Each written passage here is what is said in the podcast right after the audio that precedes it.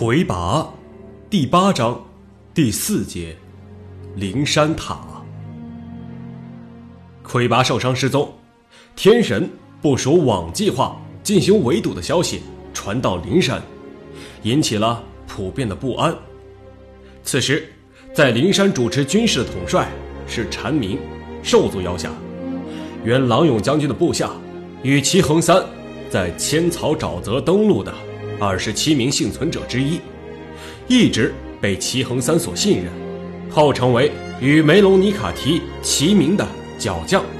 丘洛木主政灵山时，将灵山防务完全交给他负责。丘洛木离开灵山，前往龙国指挥光荣城战役期间，陈明实际上是灵山地区的最高负责人。在得知魁拔正处于危急之中的消息后，禅明认为，身在后方的灵山，唯一能为魁拔做的，就是弄出一些大一点的动静来，分散天神的注意力，减轻魁拔的压力。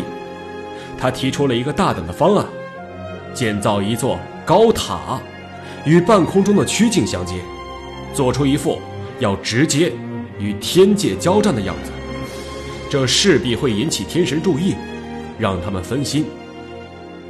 魁拔一千零二十八年秋，高塔始建，定名为灵山塔。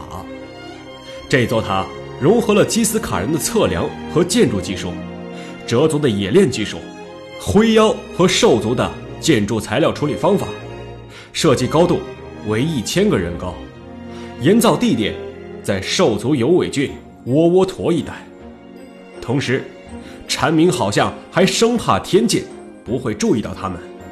下令，在第三魁拔帝国征服区域内，捣毁所有礼拜央、普等天神的庙宇和神像。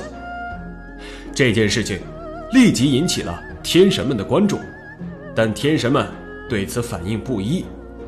普认为，捣毁普神庙的行为，意味着地界众生将远离神族好不容易建立起的有利于和平和安定的信仰。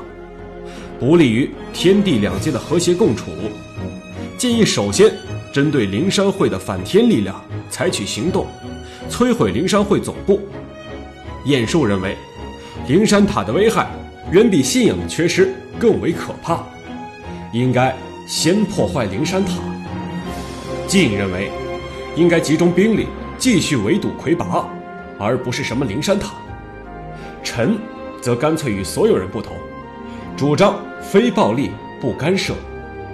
最终经过表决，集中力量破坏灵山塔，成为首要行动方案。魁拔一千零二十九年，天神大举进攻灵山塔岩建中心的窝窝陀一带，摧毁了岩建中的灵山塔玉之剑，禅明被俘。禅明的部下异族将领黑闪木掩护少数灵山会将领突围。才免于全军覆没。天神虽然取得了窝窝陀之战的胜利，然而天界义脉大伤，大量把守包围永昼沙漠的天兵和进攻灵山塔的天兵，也让天界义脉透支的程度更加严重。晏殊在该战中竟然莫名其妙的阵亡了，战气七星链也流失在地界。然而，晋在考察了窝窝陀的塔身预制件后，发现窝窝陀所研建的这个塔其实是假的。于是加紧审问被俘的禅明，企图获悉真正的灵山塔修建地址以及设计图。禅明在严酷的刑讯之下，没有说一句话，最后惨死在刑具上。其实，灵山塔的图纸。在禅明被俘前，早已转交给了贴身侍卫吉斯卡人千红尺。后来，千红尺成为灵山塔总工程师。禅明全家只有禅明的妹妹逃生。禅明的妹妹收养了一个名叫卡拉肖克林的龙族女孩。这位龙族的战争遗孤，后来成为大名鼎鼎的魁拔十二妖之一。窝窝陀之战胜利后，天兵迅速收复了寿国的部分地区，并准备开始收复树国。